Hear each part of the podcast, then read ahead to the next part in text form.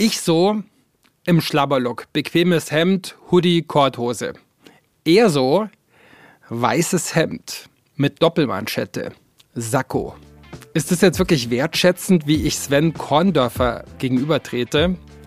Dazu hat er schließlich ein Buch geschrieben über Wertschätzung in Führung und Arbeit. Und darüber will ich mit ihm sprechen. Möglichst wertschätzend eigentlich.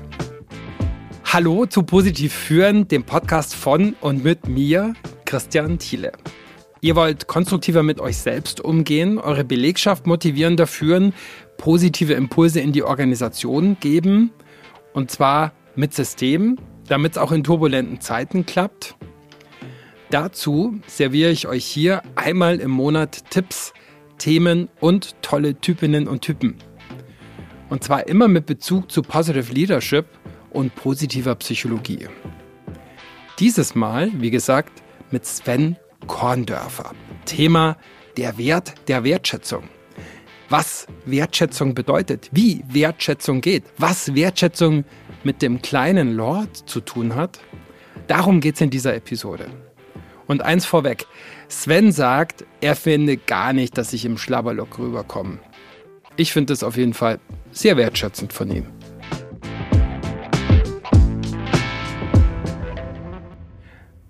Sven, angenommen, du wärst mein Chef, ich wäre dein Mitarbeiter. Wie würdest du mir Wertschätzung zeigen? Das geht in vielerlei Hinsicht. Zum einen, dass ich dich nicht nur als Mitarbeiter oder Kollege sehe, sondern als Mensch. Du bist ja tagtäglich mit mir zusammen und wir verbringen die meiste Zeit im Büro.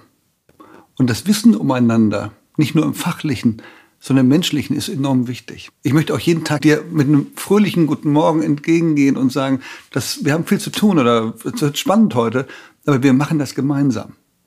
Und ähm, insofern ist das Wissen umeinander auch eigentlich Grundlage jedes Führenden, dass er weiß, was sein Mitarbeiter macht, fachlich und wie es ihm auch übrigens geht und dass er ihn sieht und anerkennt in seinem Menschsein und in seinem Tun im Unternehmen. Wie könnte ich dir als dein Mitarbeiter Wertschätzung zeigen oder ist es überhaupt erlaubt oder fließt Wertschätzung immer von oben nach unten? Nein, finde ich gar nicht. Das muss genauso anders sein. Also der Chef oder der, der, die Führungskraft ist ja genauso Mensch. Und ich möchte genauso eine Rückmeldung bekommen, wenn ich was gut oder wenn ich was schlecht gemacht habe. Und ich glaube, so kann man auch nur gemeinsam gut sein, wenn dieses Vertrauensverhältnis da ist. Jeder für sich weiß, was er kann, weiß, was er nicht kann und man sich das auch gegenseitig spiegelt. Du schreibst, Wertschätzung fängt beim Umgang mit der Praktikantin, mit dem Praktikanten am ersten Tag des Praktikums an. Inwiefern? Erklär mal. Also wir können jetzt Kino im Kopf machen, du machst die Augen zu, du stellst dich als 15-Jähriger vor das Bankgebäude und denkst, um Gottes Willen, oder vor das Unternehmen, Großunternehmen, da muss ich jetzt rein, alles Erwachsene, was mache ich da? Und dann wirst du aber empfangen von einem jemanden, der dich, der deinen Namen kennt, der weiß um dich, der führt dich zu allen Kollegen. Du kommst in ein eigenes Büro oder an einen eigenen Schreibtisch, wo du dann merkst, dass der Name in deinem Display steht, wenn dich jemand anruft und auch an der Tür und da steht ein Blumenstrauß auf diesem total leeren Schreibtisch.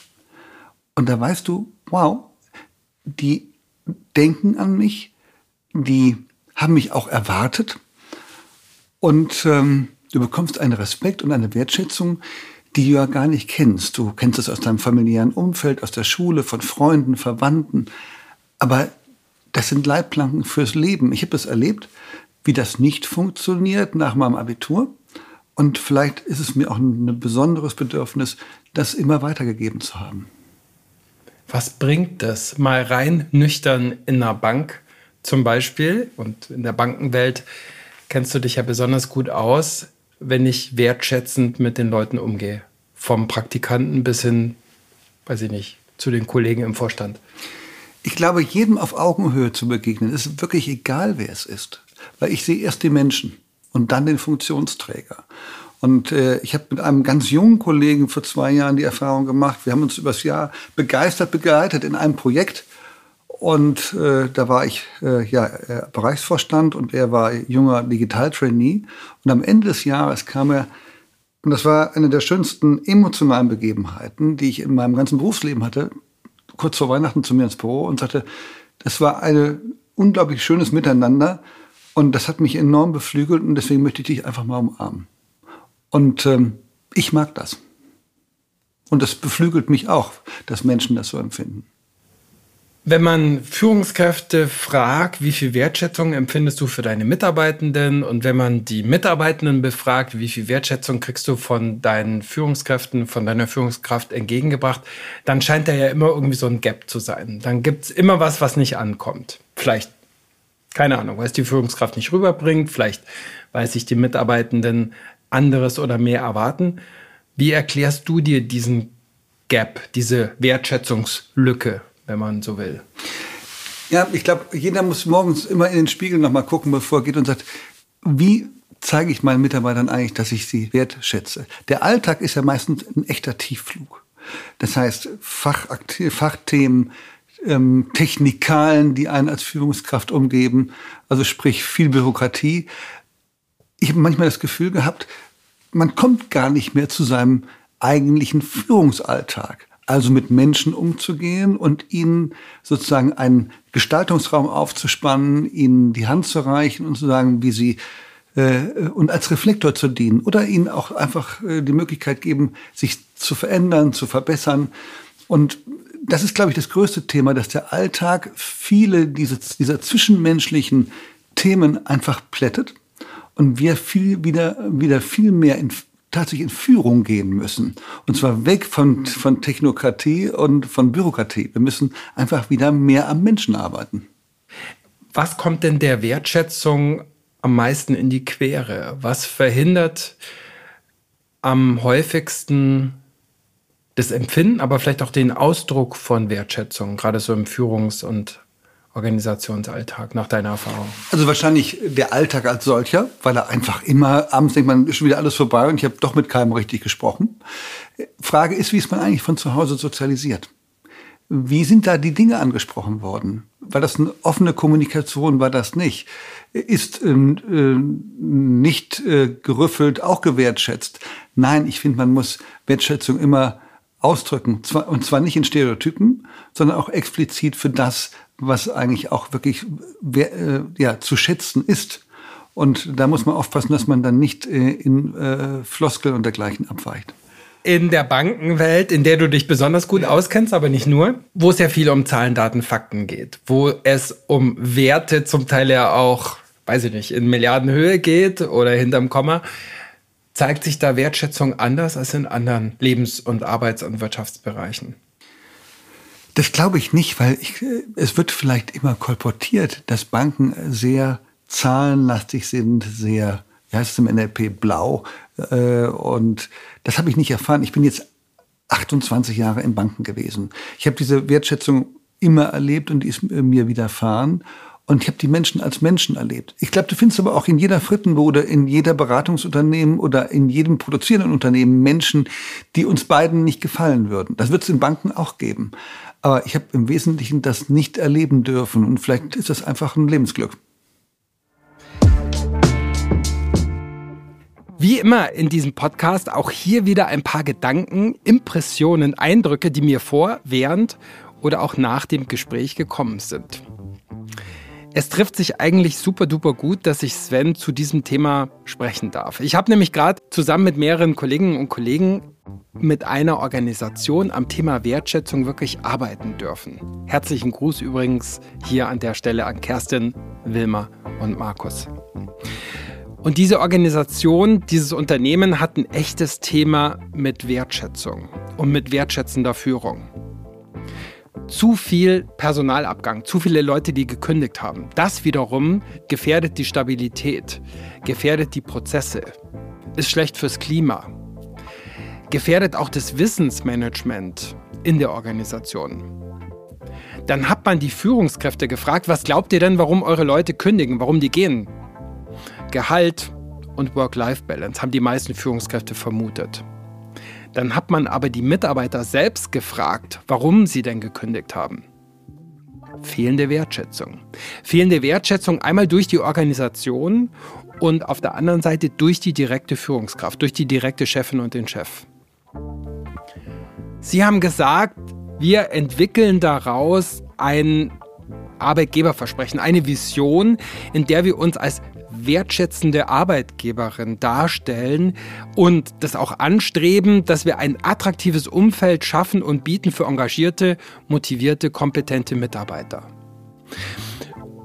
Und um das zu leisten, um das voranzubringen, haben sie alle 200 Führungskräfte zu einem Training eingeladen oder zu mehreren Trainings. Auch der CEO war die ganzen Tage dabei und wir durften das mit begleiten.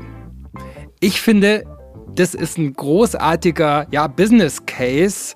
Das ist, finde ich, so eine eindeutige Herleitung dafür, wie wertvoll es sein kann, sich mit Wertschätzung zu beschäftigen und warum das auch so gefährlich ist, wenn es an der Wertschätzung mangelt. Sven Korndörfer hat ein spannendes Buch über Wertschätzung geschrieben. Es heißt Die Wertschätzungskette.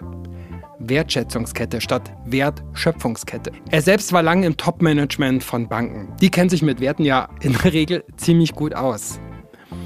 Aber der Sven interessiert sich auch für die andere Seite von Werten. Er leitet nämlich einen Verein, die sogenannte Wertekommission, und die befragt unter anderem regelmäßig Führungskräfte darüber, wie sie denn Werte im Alltag leben oder vielleicht auch nicht leben.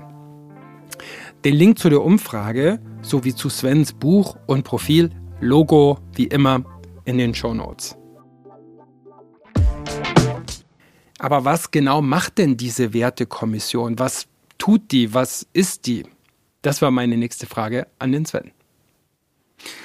Die Wertekommission ist eine Initiative wertebewusste Führung und äh, geht über alle Branchen und alle Industrien hinweg, hat also nicht was mit rein Bank zu tun, sondern es geht darum, wie führe ich in einem Unternehmen werteorientiert? Und da sind wir ja schon dabei. Wir haben uns damals gedacht, welche Werte sind denn das? Und haben in einem nicht wissenschaftlichen, äh, nicht äh, tugendethischen Prozess gesagt, mit welchen Werten müssen wir umgehen.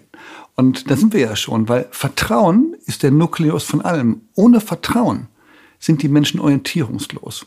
Ich möchte immer, dass mir vertraut wird, sonst habe ich zu diesem Job gar keine Lust. Respekt ist der nächste Wert. Auf Augenhöhe begegnen, anerkannt und gesehen werden und auch die Leistung anerkannt werden. Das glaube ich, was jeder von uns unterschreiben kann, ob er führt oder nicht.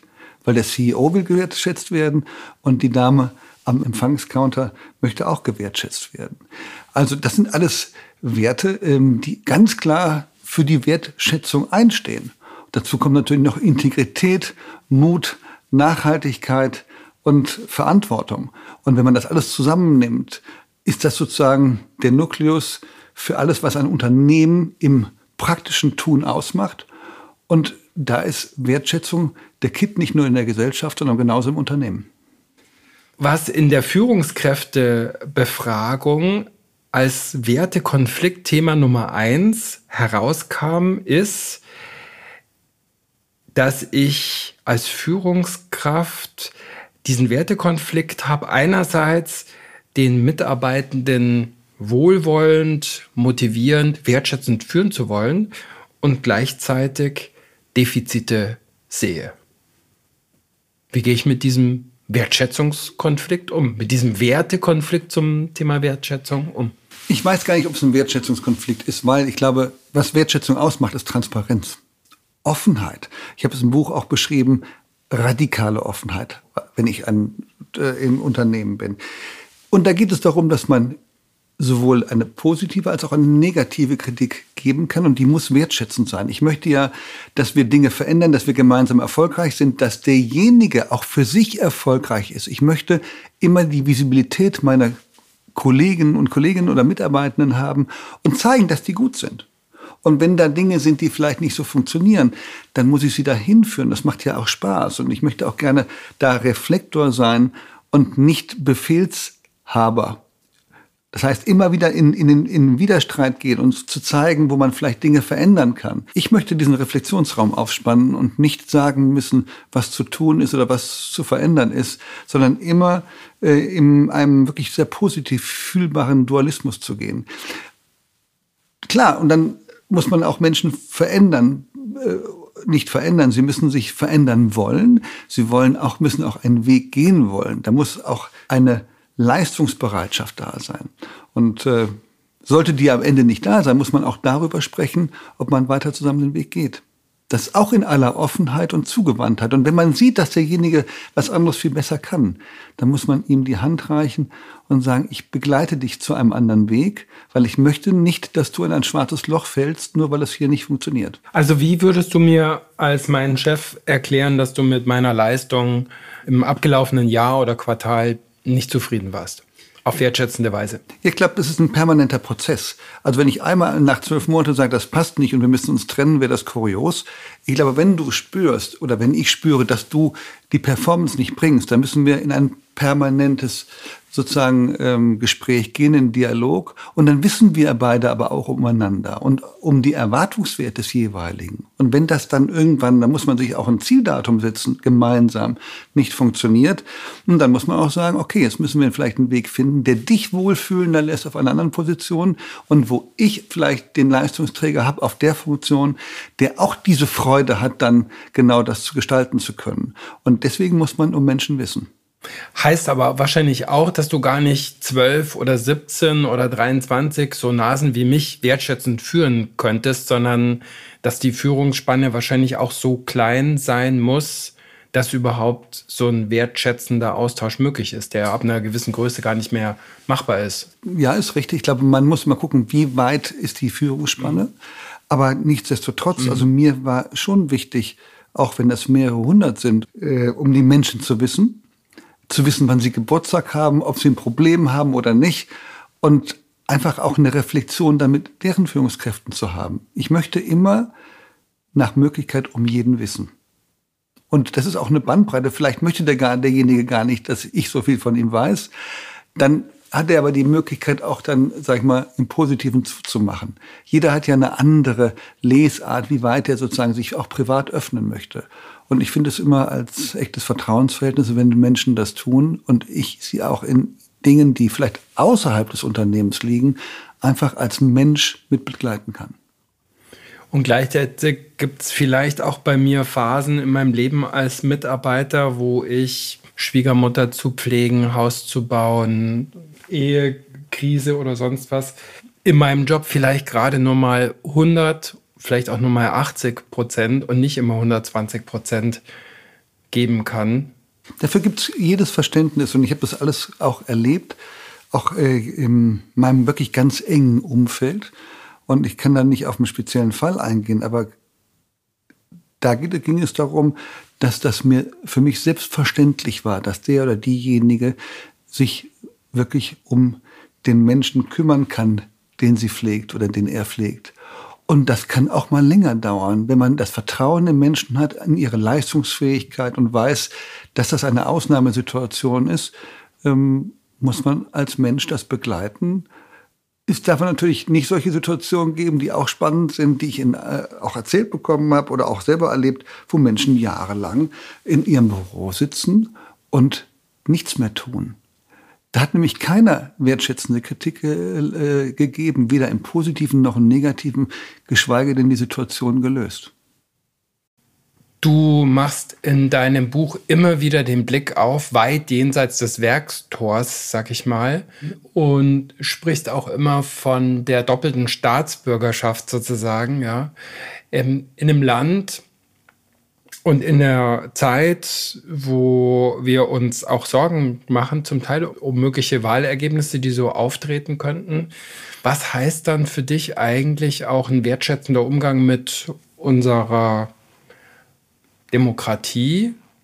Ich glaube, als Unternehmenslenker hast du eine besondere Aufgabe. Du bist Bürger dieses Landes und was heißt das, Bürger dieses Landes zu sein? Du hast Teilhabe an der Demokratie. Jeder Bürger hat Macht.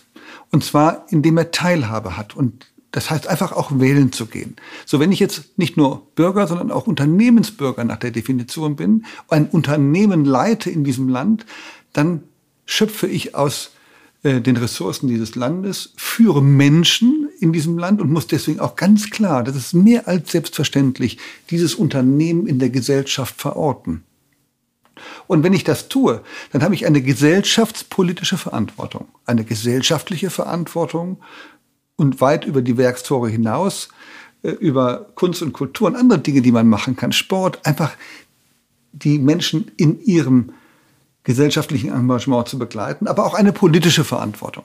Und die kann ja da einfach beginnen, dass ich, wenn ich sage jetzt mal 10.000 Mitarbeiter habe, denen einfach sage, bitte geht wählen nächsten Sonntag. Wir haben alle eine gesellschaftspolitische Verantwortung als Bürger.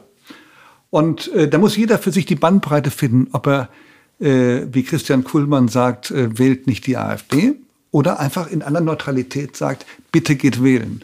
Das ist einfach eine Sache, die jeder für sich finden mag. Aber wir müssen viel mehr daran denken, dass diese Demokratie, die in diesem Jahr 75 Jahre wird, 75 Jahre Grundgesetz, Datum 23. Mai, Museum König in Bonn, da ist das Gesetz, das Grundgesetz aus dem da kommt der Lokalpatriot herausgekommen, durch. genau in Bonn. Und daran müssen wir denken. Wir haben eine unglaublich starke Demokratie, die Friede, Freiheit und Wohlstand geschaffen hat. Und wir müssen schauen, übrigens auch als Unternehmenslenker, dass wir das mit der Politik Hand in Hand in den nächsten 75 Jahre führen. Ich möchte auch die nächsten 75 Jahre in Frieden, Wohlstand und Freiheit leben in Deutschland.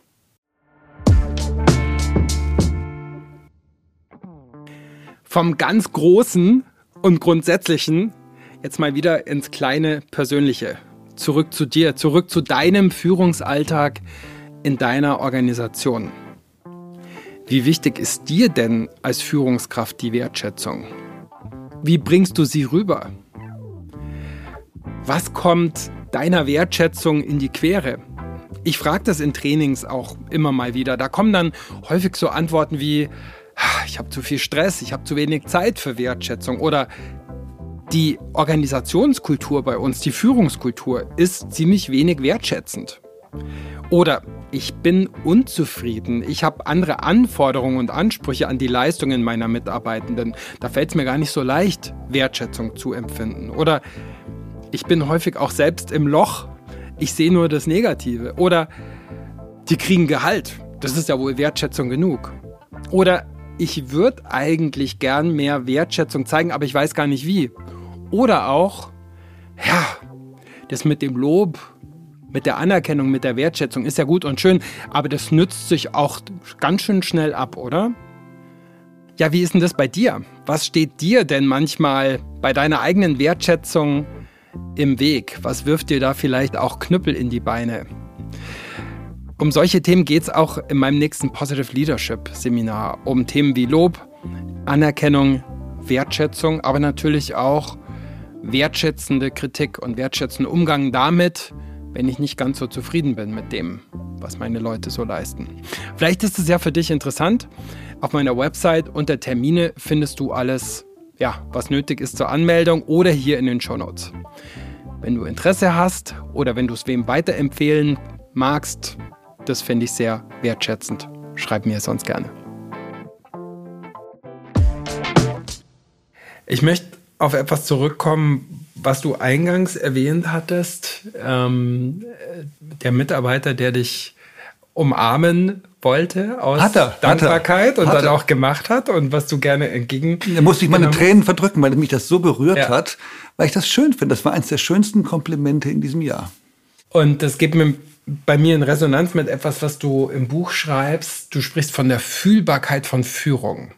Erklär mal, was ist fühlbare Führung? Fühlbare Führung ist, dass du jemand hast, der dir Orientierung gibt. Der hat eine Nähe. Das geht nicht darum, dass er sich gemein macht und sagt, mal, gehen wir jetzt jeden Abend ein Bier trinken oder was auch immer.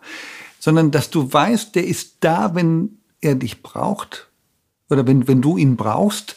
Ähm, weil meine Meinung ist auch, die Mitarbeiter müssen eigentlich alle besser sein als die Führungskraft. Die Führungskraft spannt einen, einen Möglichkeitenraum auf, in dem man seine Fähigkeiten unter Beweis stellen kann, um voranzutreiben.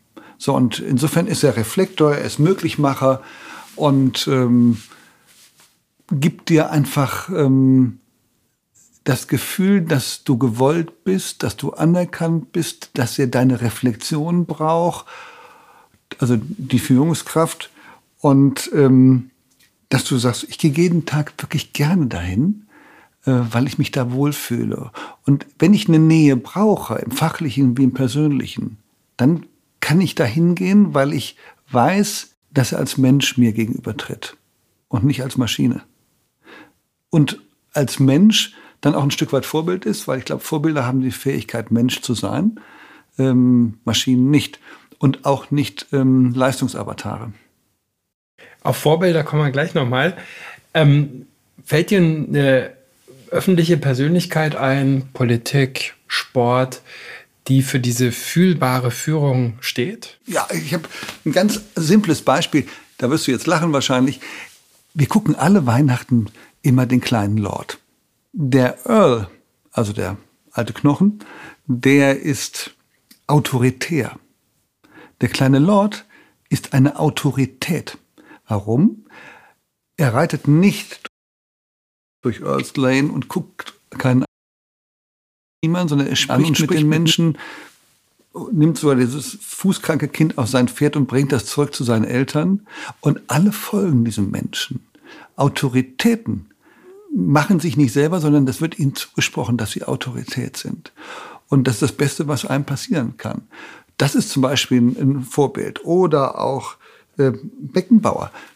Beckenbauer, ich habe unfassbare Szenen erlebt äh, jetzt nach seinem Tod. Der hat die höchsten sportlichen Leistungen. Er hat sicherlich auch in irgendeiner Art und Weise gefailt. Gefailt mit AI. Mhm. Niemand ist übrigens unfehlbar, keiner von uns.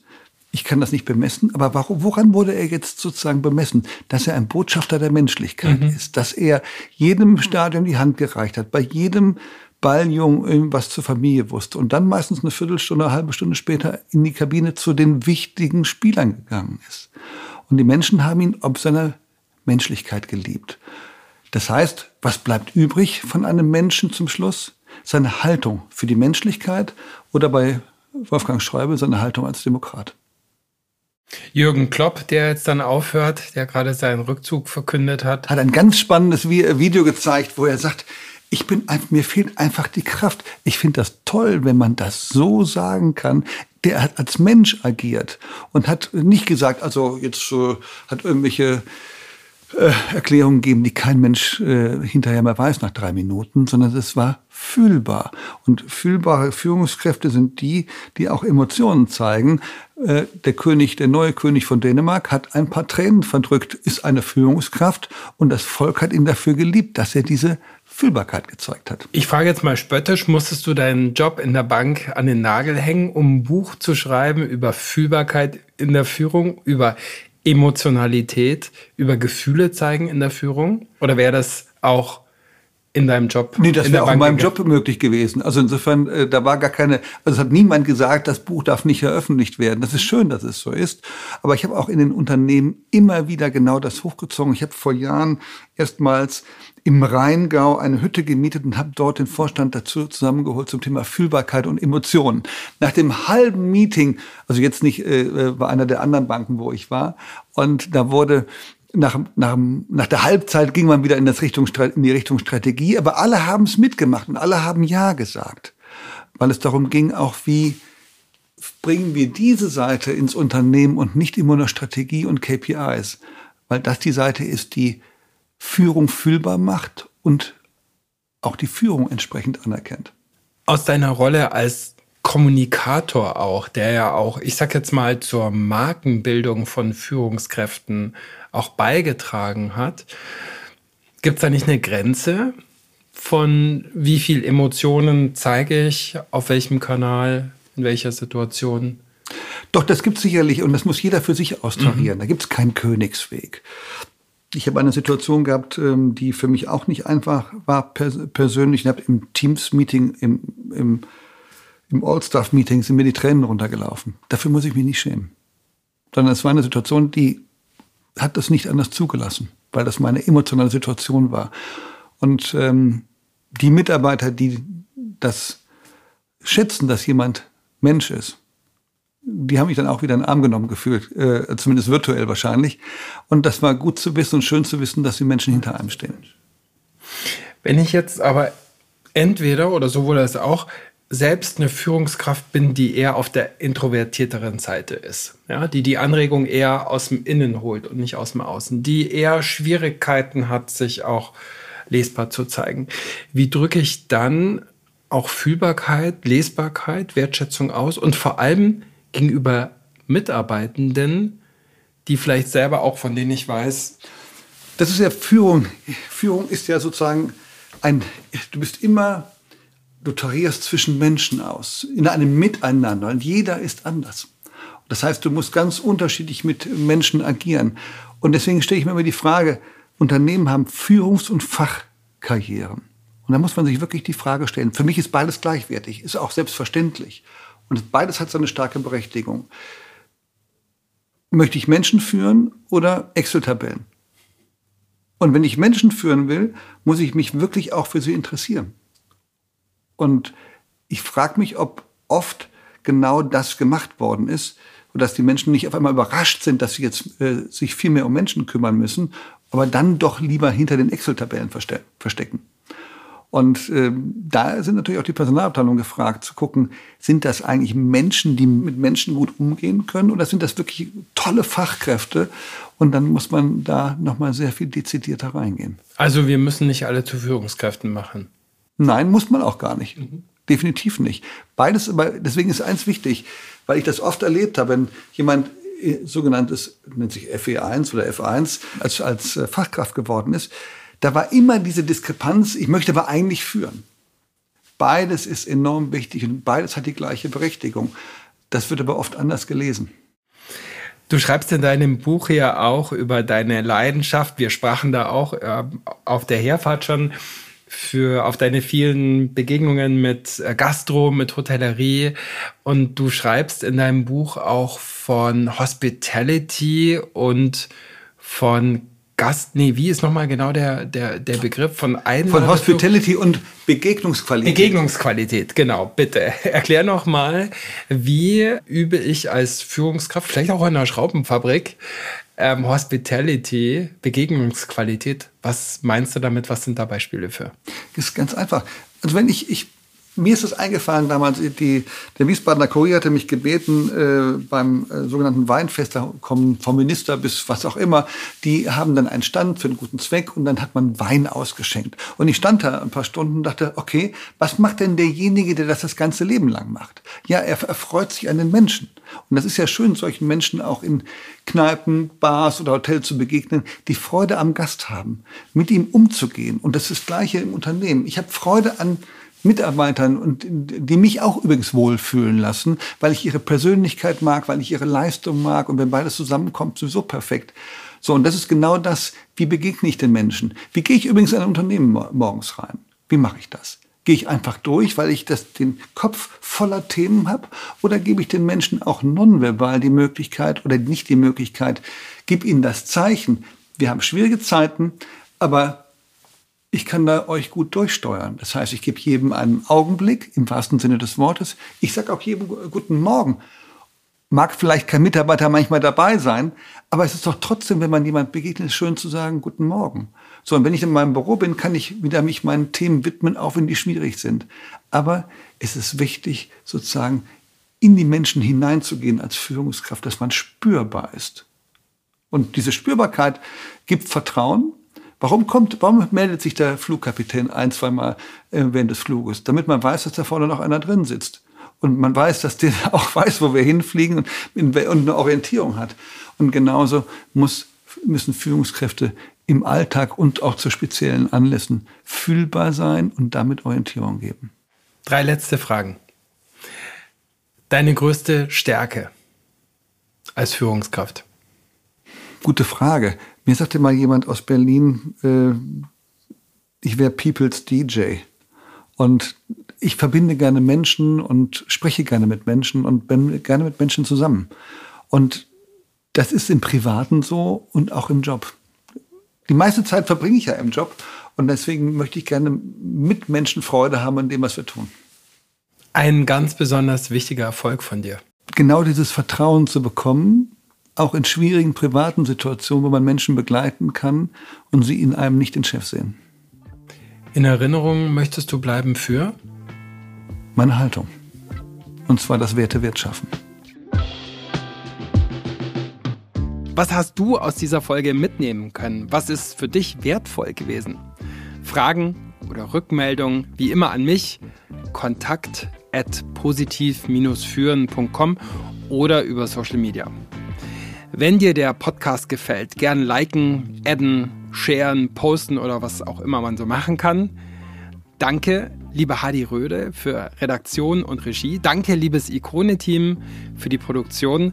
Danke euch, liebe Zuhörenden, fürs Dabeisein. Und besonders danke dir, lieber Sven, für das interessante und wertschätzende Gespräch. Das war's mal wieder mit Positiv führen. Alles Gute euch im Job und im Leben, ciao, servus, bye bye.